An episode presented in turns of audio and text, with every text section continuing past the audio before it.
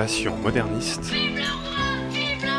Le podcast qui éclaire Versailles, la cour, le peuple, la reine, le clergé. l'histoire moderne. La terre est proche. La thèse est osée.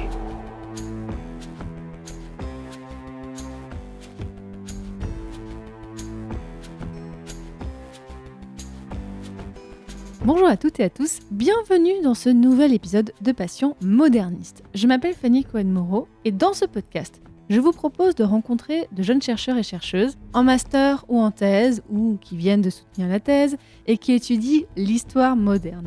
Et pour rappel, l'histoire moderne, c'est un peu cette période qui s'est glissée entre le Moyen Âge et l'époque contemporaine, c'est-à-dire en gros pour l'Europe occidentale, entre les années 1500 et 1800, entre la Renaissance et la Révolution française. Épisode 29. Gauthier et la rumeur au XVIe siècle, c'est parti. Il y a des gens que, que ça intéresse Non, personne.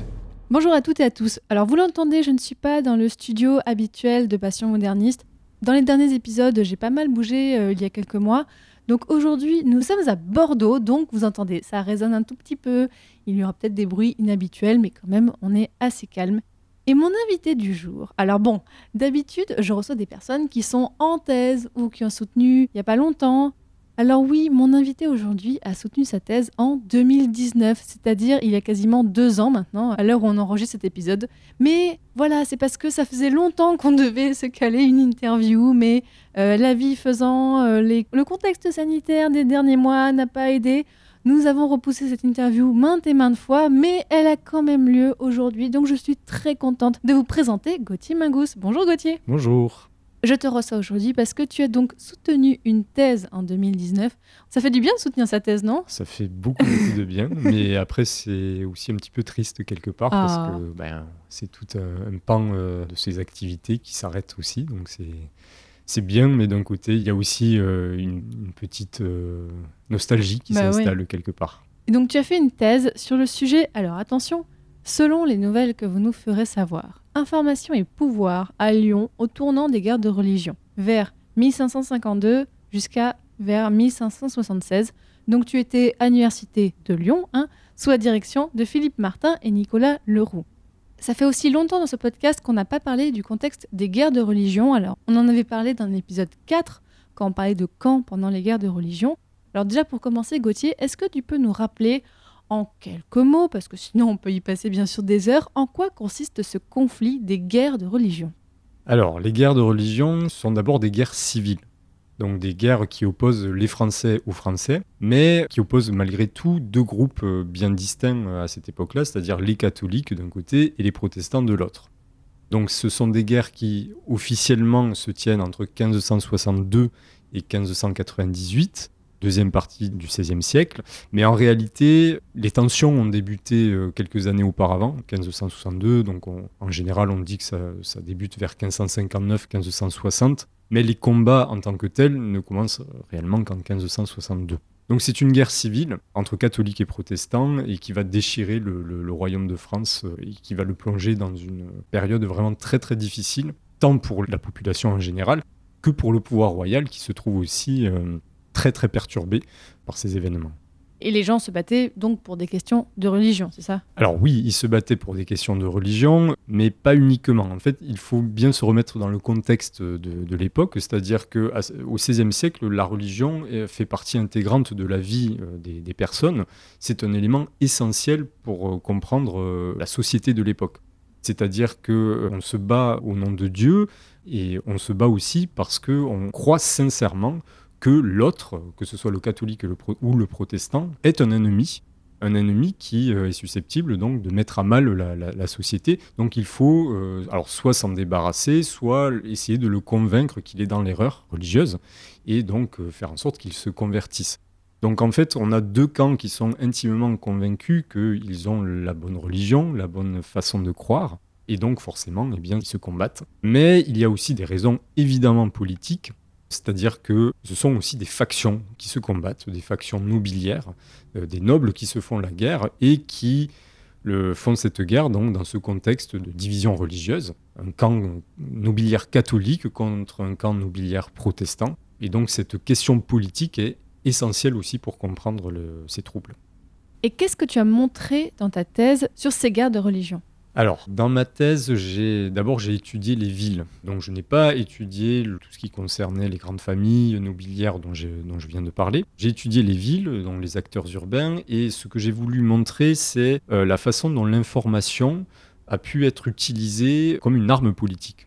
Pour faire simple, c'est-à-dire euh, comment on utilise les informations pour gouverner une cité, d'abord, et puis surtout comment on, mobilise cette information-là aussi dans le cadre des guerres civiles soit pour euh, ben, s'informer sur l'adversaire, soit pour porter atteinte à l'adversaire, ou utiliser l'information aussi dans le cadre de la guerre euh, à proprement parler. J'ai voulu essayer de, montrer comment l'information devient une actrice majeure des conflits dès cette époque-là. Alors évidemment, on ne s'informe pas de la même façon qu'aujourd'hui, mais euh, elle, joue un rôle prépondérant dans la construction de ces conflits, mais aussi dans la manière dont ils se déroulent. Et ça, ça n'avait pas été beaucoup étudié C'est-à-dire que tu as, vraiment apporté un angle nouveau pour considérer les guerres de religion? Alors, euh, la question de l'information avait été un petit peu traitée, mais euh, dans le cadre des personnages de la cour. Euh, alors, soit bah, de Catherine de Médicis, par exemple, qui est la mère des rois de France, François II, Charles IX et Henri III. Et donc là, l'historien Mathieu Gélard, par exemple, a, étudié la manière dont Catherine de Médicis utilisait les lettres et les informations pour gouverner le royaume. Et donc moi, par contre, je me place encore une fois du point de vue des villes. Donc ce sont des nouveaux acteurs qui, eux, par contre, n'avaient jamais été étudiés dans ce cas-là. Et c'est montrer comment les villes utilisent l'information aussi pour s'affirmer politiquement euh, dans ce royaume déchiré. Comment les villes jouent un rôle dans ces guerres euh, par le Les biais villes comme entité? Oui, euh, alors euh, comme entité, comme institution aussi, hein, parce que je me suis spécialisé sur les pouvoirs urbains, donc c'est pas la ville en tant que telle, ce sont les pouvoirs urbains. Mais c'est vrai qu'en général, on dit la ville pour désigner ces pouvoirs-là. Donc, voir comment ces pouvoirs urbains ont cherché à jouer un rôle politique, à s'affirmer politiquement grâce à l'information.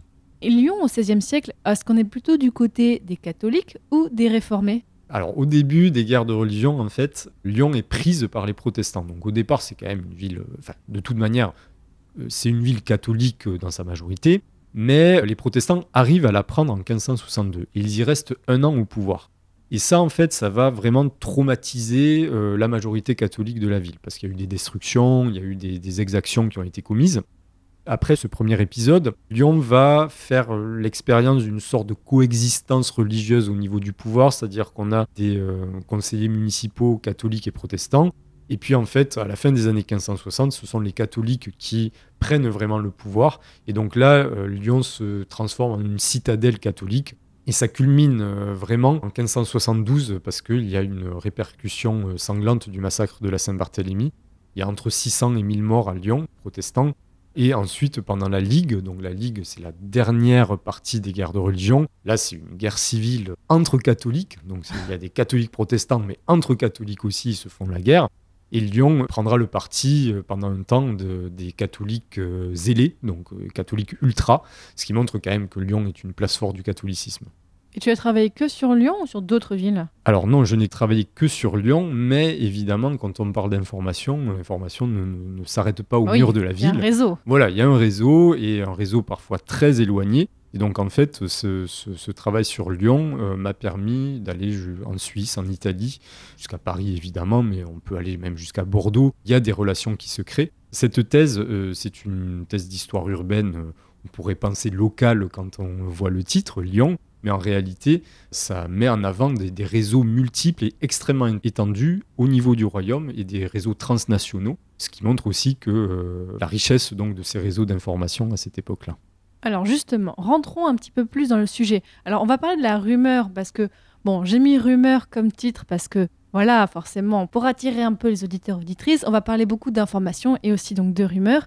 Alors déjà, partons de la base. Comment est-ce qu'on échangeait des informations au XVIe siècle Et j'imagine c'est aussi un petit peu particulier pendant un contexte de guerre des religions. Oui, alors, on peut dire qu'il y a trois grandes manières d'échanger des informations. La première, c'est l'oralité. C'est-à-dire qu'en discutant, on s'échange des informations. Alors, le problème de ce type d'échange-là, c'est qu'il n'a pas laissé de traces en tant que tel dans les sources, forcément. Alors, on peut les retrouver, hein, si on le marque, un tel a dit que, ou on a entendu que. Mais bon, voilà, ce ce sont beaucoup, beaucoup d'informations qui ont été perdues. Alors ensuite, par contre, viennent euh, les lettres. On s'échange des lettres. Lyon, lorsque les pouvoirs lyonnais échange avec euh, Paris, par exemple, ben, on échange par lettres. Donc on envoie des lettres, euh, donc ce sont des messagers qui portent ces, ces lettres-là. Alors il faut quand même avoir en tête qu'à l'époque, Lyon-Paris, c'est pas deux heures en TGV comme aujourd'hui, ça prend 5-6 jours. Donc il faut avoir à l'esprit qu'un échange de lettres entre deux personnes, c'est-à-dire euh, quand euh, la personne écrit à une deuxième personne et que celle-ci lui répond, il faut penser que ça prend 15-20 jours pour euh, que le- le- les courriers arrivent. Donc c'est très long, mais on a gardé beaucoup beaucoup de lettres qui donnent énormément d'informations sur bah, ce qui était connu, sur des, voilà, toutes sortes de nouvelles qui circulaient dans, dans le royaume de France. C'est ce type d'informations que j'ai surtout étudié dans le cadre de ma thèse. Mais il ne faut pas oublier un troisième type que sont les imprimés, puisque euh, à la fin du XVe siècle, l'imprimerie a été inventée, et on va dire un siècle plus tard, c'est une technique, une technologie qui est euh, largement maîtrisée et largement utilisée par la société. Donc beaucoup, beaucoup d'informations euh, transitent aussi par ce média-là. Et alors, dans le contexte des guerres de religion, est-ce qu'il y avait des difficultés? J'imagine que, bah, forcément, vu qu'il y a des conflits, là, ce que tu disais sur les temporalités qui sont longues, les, les temporalités sont encore plus longues à cause de ça Je dirais oui et non. Spontanément, on pense cela. Et de fait, dans les sources, euh, ça apparaît. hein. À certains moments, euh, on nous dit que euh, un messager a été, soit a été intercepté par l'ennemi, donc là c'est quand même assez problématique, soit a dû contourner une zone de conflit ou en tout cas une zone où les armées ennemies sont présentes. Mais la plupart du temps, quand même, quand on voit l'ampleur des lettres qui sont échangées, en réalité, on se rend compte que euh, les guerres de religion n'empêchent pas les voyages. Au contraire, même, peut-être qu'elle les multiplie parce qu'il faut s'informer sans cesse sur tout ce qui se passe. Et donc, les messagers euh, courent sans cesse sur les routes du, du royaume. Les conflits n'altèrent pas tant que cela les circuits traditionnels de diffusion d'informations. Ce qui peut jouer aussi dans la lenteur des communications, c'est d'abord évidemment qu'il n'y a pas d'infrastructure, il n'y a pas de route euh, à proprement parler. Et puis, bah, dès qu'il y a des chemins, euh, bah, s'il y a des intempéries, euh, s'il y a des inondations, ça, ça va vraiment jouer un rôle dans le ralentissement de l'échange. Bien sûr que la guerre affecte les circuits de transmission des informations, mais il faut quand même bien nuancer cette, euh, cette affirmation-là. Et dans ta thèse, au-delà des informations, donc tu as étudié les rumeurs. Alors déjà, comment on définit une rumeur au XVIe siècle? Alors très bonne question parce que en général le terme de rumeur n'est jamais utilisé ou alors très très peu.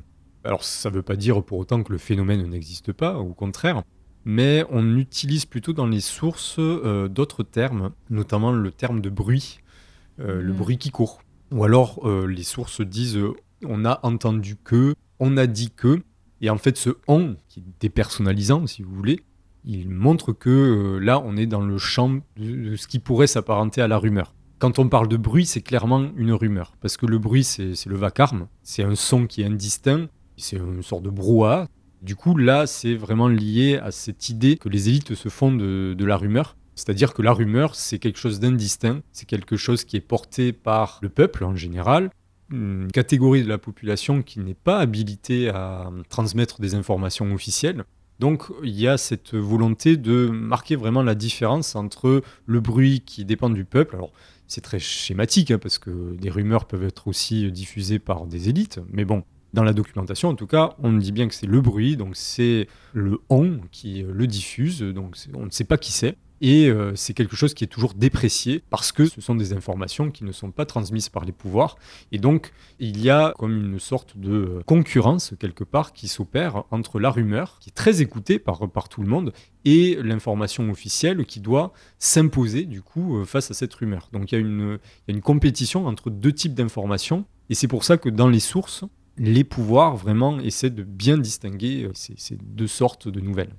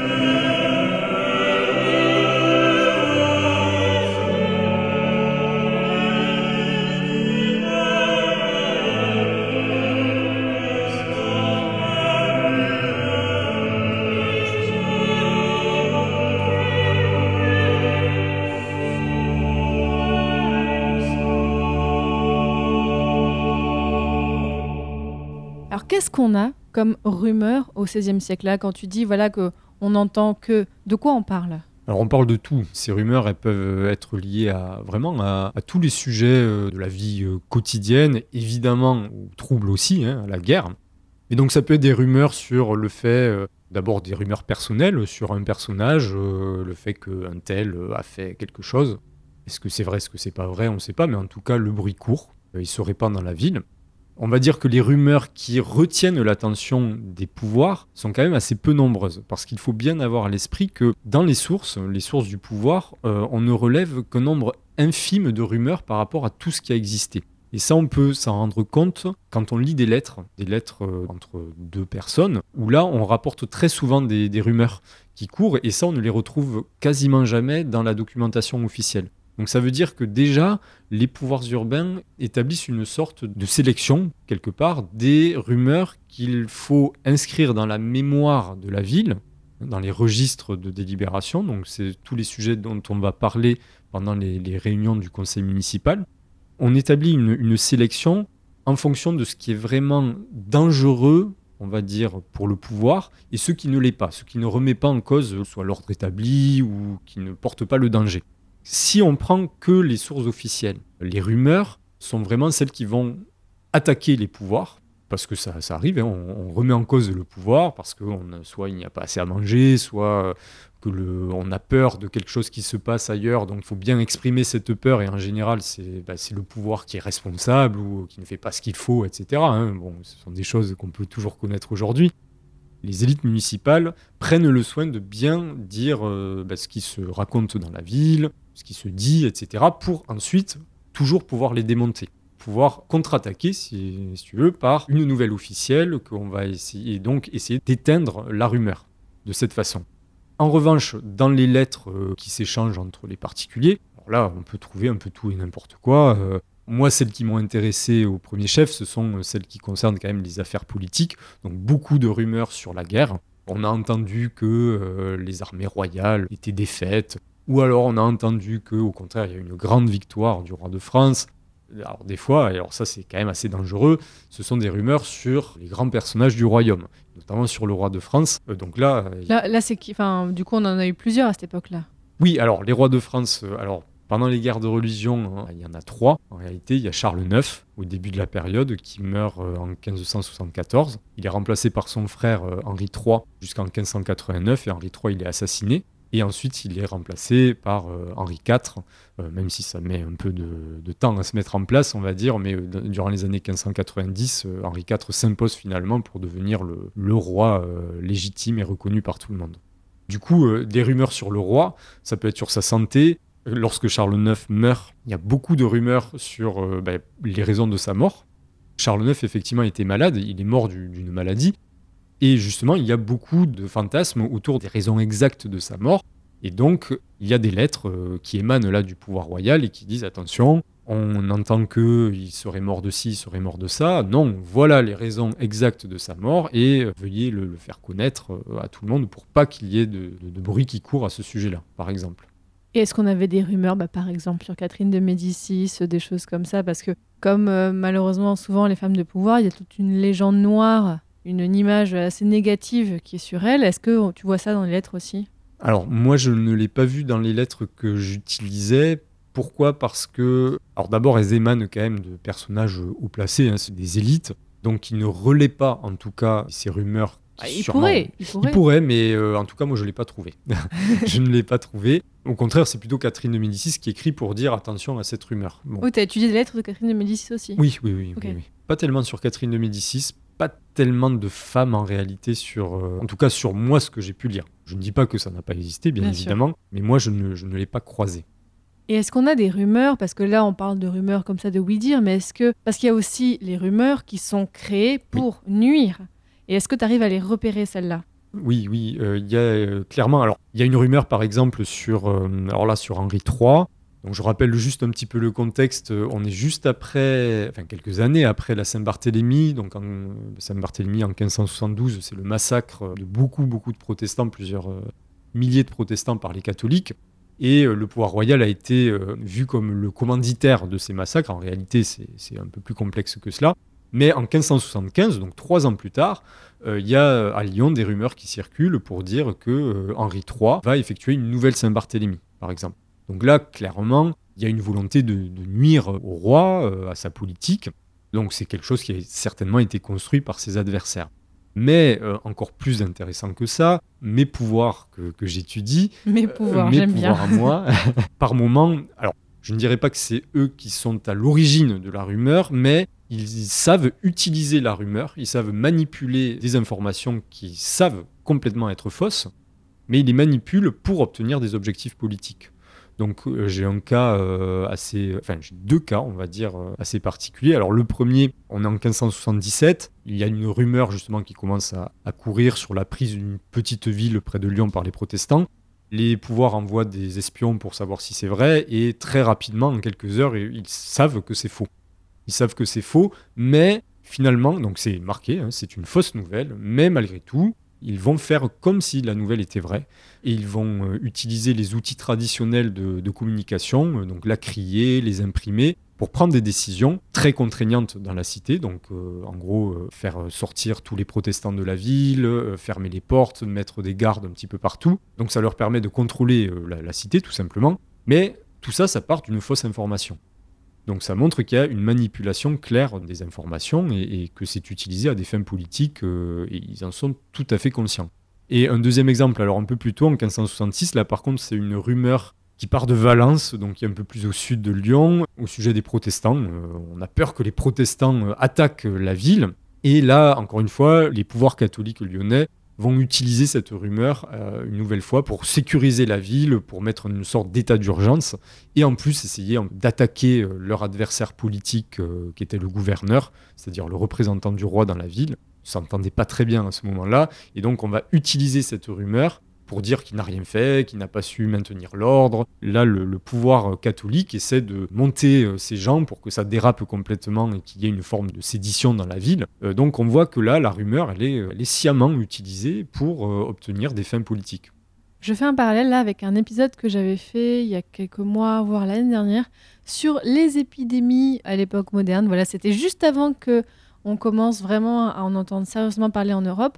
Mais là, ce que tu disais sur la rumeur comment elle est employée du niveau politique, on en avait justement pas mal parlé et c'était assez d'ailleurs troublant parce qu'on a vu que dans l'actualité là du 21e siècle, ça résonnait particulièrement. On voit comment les pouvoirs, et même on le voit un petit peu aujourd'hui parfois quand on voit dans des journaux comme le Canard enchaîné que un proche du pouvoir dit que c'est une façon de faire passer la rumeur ou les informations de façon euh, détournée hein, aussi. Oui, alors dans le cadre des épidémies, parce que là aussi ça ne s'arrête pas au XVIe siècle, hein, en plus des guerres, il y a les épidémies. Il y a aussi évidemment euh, des, rumeurs, mais en général, les rumeurs que les pouvoirs craignent surtout, ce sont celles qui disent qu'il y a la peste. La peste, c'est un nom général pour parler d'un peu toutes les maladies, mais qu'il y a la peste à Lyon. Et donc là, par contre, il faut absolument éteindre la rumeur très très très très vite parce que sinon c'est tout le commerce qui s'arrête, personne ne veut plus venir à Lyon. Et donc ben, parfois là on ment, on ment délibérément parce que des fois la peste elle y est, il y a beaucoup de morts, mais on ment, on dit que tout va bien. Alors là il y a des campagnes de, communication hein, vers, vers les autres villes, on envoie des lettres euh, très régulièrement pour dire mais non tout va bien, ne vous inquiétez pas, euh, tout est maîtrisé, il n'y a aucun problème essayer de trouver des contre-feux à la rumeur. euh, et, et parfois, on peut aussi attaquer son adversaire commercial en disant qu'il y a la rumeur euh, dans leur ville, alors que Mm. c'est pas forcément vrai, ou en tout cas qu'il n'y en a pas beaucoup.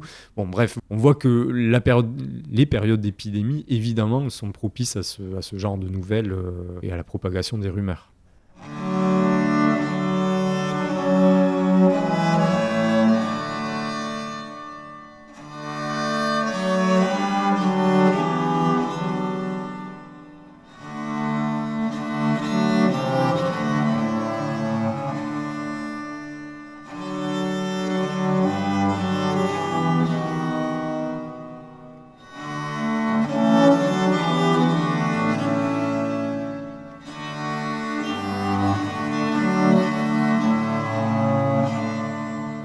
Et est-ce que tu arrives à voir comment une rumeur peut se diffuser au sein d'une ville elle-même? Oui, c'est assez clair euh, dans les sources. En général, la rumeur, elle, naît euh, ben, là où il y a du monde, évidemment. Donc à Lyon, euh, c'est essentiellement sur les places de commerce. Et Lyon est une capitale française du commerce à cette époque-là, même capitale européenne du commerce. Donc il y a ce qu'on appelle la place du change. C'est là où se réunissent tous les grands marchands lyonnais. Très souvent, les rumeurs partent de là. Euh, ce qui est assez intéressant, c'est que donc Lyon est une presqu'île et il y a euh, donc la Saône et le, Rhône hein, qui se rejoignent à Lyon. Et du côté de la Saône, donc il y a le quartier de Fourvière. Pour passer la Saône, il y a un seul pont.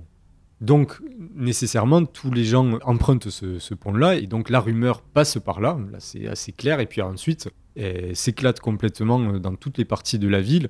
Mais euh, les, les places, qui donc euh, agrègent pas mal de population, et vraiment sont des, sont des points, euh, des, des nœuds de diffusion de la rumeur, et ensuite donc ça gagne tous les quartiers. Mais il y a, la documentation permet vraiment euh, par Oui, moment de, te de demander comment suivre. tu vois ça, comment Ouais, tu ben, vois ça de le texte. C'est que euh, par moment on nomme clairement les, les endroits d'où est partie la rumeur, où est-ce qu'on la retrouve après. Donc on peut imaginer qu'elle a emprunté tel ou tel axe.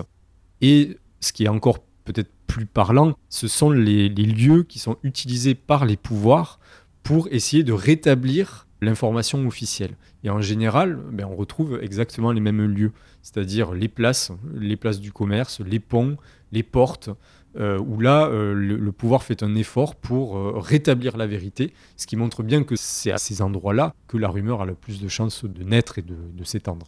Mais alors, à quel moment une rumeur devient une information? Est-ce que c'est quand elle est validée par les autorités ou est-ce qu'une rumeur peut être une information de façon plus populaire?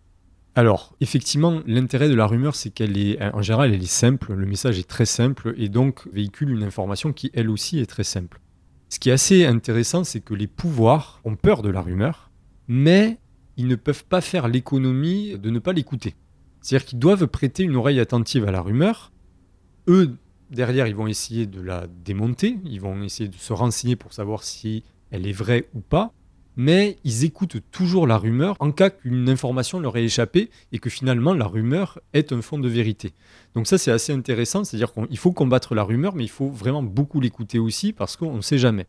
Donc une fois que euh, la rumeur arrive aux oreilles du pouvoir, eh bien il va falloir prouver que euh, cette information est fausse. Donc il faut aller faire euh, soit des enquêtes, soit dépêcher des personnes pour essayer d'avoir des informations sur ce qui est dit. Et donc si effectivement le pouvoir n'intervient pas pour euh, dénoncer la rumeur quelque part, le message s'impose de lui-même comme une nouvelle qui peut être tout à fait crédible. Par contre, ce qui est beaucoup mieux renseigné, c'est lorsque le pouvoir essaye de la contredire et de la contrecarrer, où là, donc, il y a- tout ce travail de recherche d'informations pour essayer de prouver euh, si oui ou non le, message est valide. Et donc ensuite, le pouvoir va utiliser d'autres outils que sont la crier, que sont les imprimer, etc., pour rectifier la, vérité, rétablir la bonne nouvelle, en tout cas. Et donc là, la rumeur, en général, cesse. En tout cas, c'est ce que disent les sources. La rumeur s'éteint, ça y est, c'est fini. Bon, elle rebondit d'une autre façon après, mais la nouvelle officielle s'impose. Et donc là, elle fait vraiment information euh, à proprement parler. Alors pour ta thèse, tu as dû étudier mais énormément de sources parce que pour réussir, comme tu nous l'expliques, à percevoir comment une information circule, enfin, j'imagine même pas la masse documentaire sur laquelle tu as dû travailler. C'est combien de lettres, combien de sources? Alors, des lettres, euh, ça je peux le dire parce que j'ai fait une base de données, donc euh, c'est plus de 3000 lettres. Quand même. Oui, alors c'est sûr que ça fait beaucoup, je ne vais pas minimiser, mais il faut bien avoir à l'esprit que quand même j'étudie à peu près 25 ans. 3000 lettres sur 25 ans, c'est rien. en Et c'est combien de- C'est entre combien de personnes ces lettres? Alors, c'est, alors moi, j'ai, surtout étudié donc des, des institutions, mais qui utilisent quand même des, des, bah, des personnes, évidemment, pour écrire. Donc, je sais pas, il doit y avoir une, une centaine de personnes qui écrivent ou qui reçoivent les lettres. Enfin, personnes et institutions qui font ça. Donc, bien sûr, c'est beaucoup de lettres. euh, C'est, voilà, euh, 3000 lettres et encore beaucoup, beaucoup ont été perdues. Au-delà de ces lettres, c'est beaucoup aussi de registres, de délibérations. Donc là, toute la documentation officielle. Donc là, c'est bon, là, c'est plusieurs milliers de pages. hein. Donc c'est sûr que ça fait beaucoup d'archives, mais bon, c'est une thèse. Et j'imagine que, alors on voit ça, tu as pu établir peut-être un réseau entre toutes ces personnes, parce que, alors là je fais un truc avec les mains, bien sûr, Ouais. qui est très visuel, donc Oui. on ne l'entend pas. Imaginez un petit peu, il y a plein de petits points, et tu as pu faire des traits entre tous les points, de qui parle à qui, et comment, et tout ça. Exactement, oui, c'est euh, bah voilà, l'élaboration de réseaux. En sachant que, voilà, encore une fois, moi, je, je- je me suis basé sur des pouvoirs municipaux donc, qui euh, communiquent souvent avec d'autres pouvoirs municipaux. Donc, euh, bon, c'est surtout ville à ville, mais on a aussi beaucoup de personnes, mais qui sont euh, à la cour, donc qui sont itinérantes euh, en, même temps que le roi euh, change de ville. Donc c'est à la fois des personnes et c'est à la fois des institutions, ce qui facilite peut-être le, travail de, reconstitution du réseau. Mais euh, après, il y a des fois où remonter le réseau n'a pas été évident n'a pas été possible. Et puis il y a beaucoup de pertes aussi de, lettres, donc ça a été parfois difficile et parfois j'ai même renoncé à faire certains réseaux parce que je n'avais pas assez d'informations. J'avais une donnée, mais euh, je n'ai pas réussi à les trouver ailleurs. euh, donc bon, là, ça rend les choses plus compliquées. Et qu'est-ce que tu as eu d'autre comme difficulté pendant ta thèse? Alors bon, il y a quand même la difficulté de la, on va dire de la paléographie, parce que De la dé- de oui, déchiffrer de les déchiffrer les lettres, parce qu'ils n'écrivent pas comme aujourd'hui, ils écrivent à la plume. Alors il y en a qui sont très très bien écrites, des lettres. euh, Quand on a l'habitude, ça se lit vraiment très très bien. Et puis il y en a qui sont vraiment euh, écrites très très mal. hein. Ils écrivaient comment à l'époque? Tu décrirais ça comment? Alors, euh, comment vous expliquer? Je, je pense que le mieux euh, pour ceux qui écoutent, ce serait d'aller directement voir euh, sur Internet à Bah, quoi je ça peut mettrai, euh, rassembler. je Ouais. mettrai dans l'article de l'épisode Voilà. en lien euh, des photos de. de- voilà. de- on a un peu l'habitude de voir avec plein de comment dire, plein de boucles, plein de, de, Alors, de trucs non, comme ça. hein, quand, quand c'est bien écrit, justement, il y a peu de boucles. Enfin, si, il y en a parce que c'est la manière de faire certaines lettres, mais c'est quand même assez, euh, assez carré, assez clair. Mais par contre, euh, quand ce sont des personnes qui n'ont pas forcément l'habitude d'écrire, euh, c'est vrai que là, ça peut être des vagues. Là, bon, ben là, il faut, faut se débrouiller avec ça. Bon, ça reste assez rare malgré tout, parce qu'en général, on s'appuie sur des secrétaires dont écrire est le métier, mais ça peut arriver. Et aussi, l'autre difficulté, c'est que l'orthographe n'est pas encore fixée, ce qui fait que les personnes qui n'ont pas forcément l'habitude d'écrire au quotidien écrivent n'importe enfin, n'importe comment pour nous. Et des fois, c'est on se dit, mais qu'est-ce qu'ils ont voulu écrire Euh, C'est un mot, on ne le comprend pas. Des fois, parce que euh, il écrit en, phonétique euh, et comme il ne parlait pas comme nous non plus, c'est un peu compliqué de, de retrouver le sens. Mais bon, c'est pas le plus embêtant malgré tout, mais des fois, euh, c'est vrai que ça peut être compliqué. Et on le disait, Gauthier, tu as soutenu ta thèse en 2019. Là, aujourd'hui, à l'heure où on enregistre, on est en mai 2021. Voilà, l'épisode sortira dans beaucoup de temps après l'enregistrement. C'est comme ça, dans mes podcasts, j'aime bien avoir de l'avance. Qu'est-ce que tu fais depuis que tu as soutenu ta thèse? Alors, depuis que j'ai soutenu la thèse, euh, j'ai euh, repris un poste au lycée. Donc là, je suis enseignant euh, d'histoire géo, mais je, je continue la recherche. Alors d'abord, je reprends ma thèse, euh, voilà, qui était, enfin, je me suis fait plaisir, on va dire, et donc elle est. C'est-à-dire? Ben, Il y a 800 pages de texte et en tout, elle fait 1000 pages. Parce Ah annexes. ouais, le beau bébé, quoi. Un beau bébé, exactement. euh. Mais bon, après, voilà, c'est une thèse aussi, donc il faut pas se faire plaisir, mais en tout cas faire les choses comme il faut. Et donc, euh, bon, moi, ça a pris. Ça, voilà, il y a- il y a Parce que ça a duré combien de temps ta thèse Ouais, elle a duré 4 ans. Donc oui, ce qui est plutôt standard, voire même un peu court euh, oui, pour une oui, c'est vrai que. Alors, j'aurais pu faire un peu plus, mais j'aurais pu lire beaucoup plus de sources encore, mais ça n'aurait rien révolutionné dans ce que je voulais montrer. Donc, je me suis dit, il valait mieux s'arrêter là. Mais depuis donc la, fin de ma, de ma thèse, euh, je continue la recherche. Donc, je reprends ma thèse pour euh, en faire un livre. Et puis, je continue à écrire des articles, à dépouiller des sources. euh. Donc tu continues la recherche. En Oui, oui, oui, je continue la recherche parce que c'est trop dur d'arrêter. fait. Il y en a qui en ont marre à la fin, Oui, qui en veulent plus. Toi, oui, tu, toi, tu aimes continuer. Moi, je, oui, oui, oui, j'aime, beaucoup la recherche. Donc et puis, je, je mets à profit beaucoup de choses que j'ai vues dans la thèse pour en faire des articles, euh, des choses que j'ai pas pu beaucoup développer, que je développe dans le cadre euh, d'articles. Alors Gauthier, pour finir, j'ai une question un petit peu rituelle dans ce podcast, mais c'est vrai que j'ai finalement peu reçu de personnes qui avaient soutenu la thèse, donc je peux poser cette question à toi. Est-ce que tu aurais un conseil à donner à un doctorant qui vient de finir sa thèse? Si des gens nous écoutent, là, ils ont soutenu il y a quelque temps, ou ils sont sur le point de finir, qu'est-ce que tu aurais comme conseil à leur donner? Ben, la fin de la thèse, c'est un moment toujours un peu compliqué parce qu'on a passé beaucoup de temps, beaucoup d'énergie sur un travail et là, d'un coup, euh, tout retombe. Et en général, la soutenance se passe bien, on reçoit euh, souvent beaucoup d'éloges, etc. Et on se dit, mais qu'est-ce qu'on va faire maintenant? Si j'ai un conseil, c'est de prendre le temps de bien réfléchir, mais que si la recherche, euh, c'est quelque chose qui plaît aux doctorants ou aux néo-docteurs, ben, qu'il faut continuer. Il faut, c'est pas évident. C'est pas évident parce qu'il faut trouver des articles, il faut trouver des revues, etc. Mais euh, ça, ça vaut le coup de continuer de ne pas baisser les bras si jamais euh, ça, enfin, c'est quelque chose qui, plaît aux, aux nouveaux docteurs. euh, Il faut, il faut persévérer malgré voilà, toutes les embûches qui peuvent avoir lieu.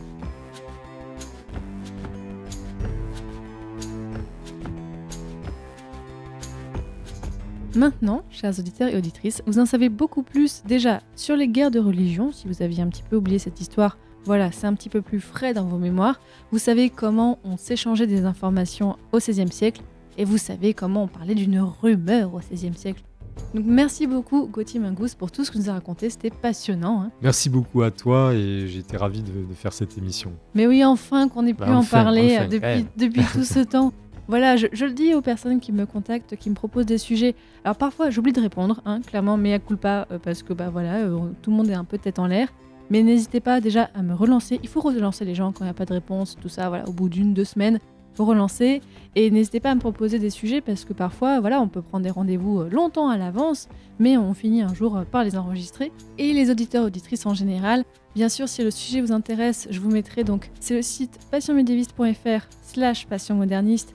Je mets un article pour chaque épisode, donc il y aura des informations pour aller plus loin, des illustrations. Je vous mettrai une bibliographie, donc une sélection de lectures.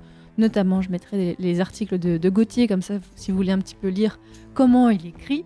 Si le contexte des guerres de religion vous intéresse, vous pouvez écouter l'épisode 4 où on parlait donc de la ville de Caen pendant les guerres de religion. Vous pouvez écouter l'épisode donc sur les épidémies, je me rappelle plus le numéro, mais c'était à peu près au milieu du podcast.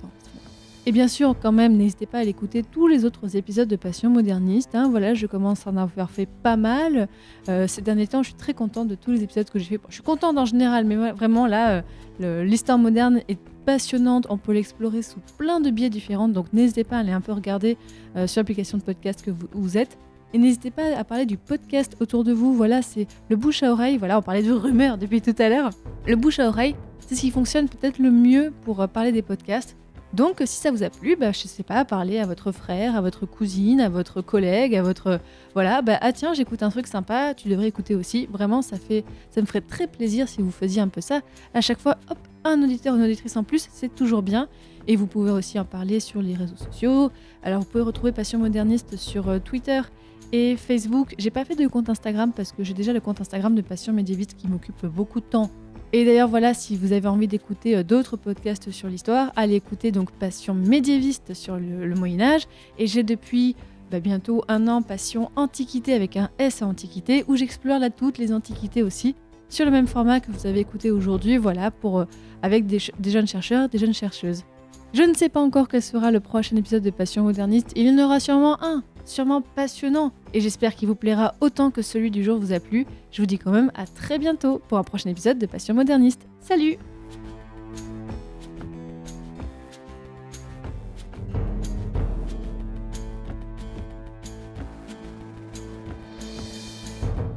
Yo! Yeah, man! Special combination! Jocelyn Sheila! Original! Respect time! Laissons parler les gens. Laisse parler les gens.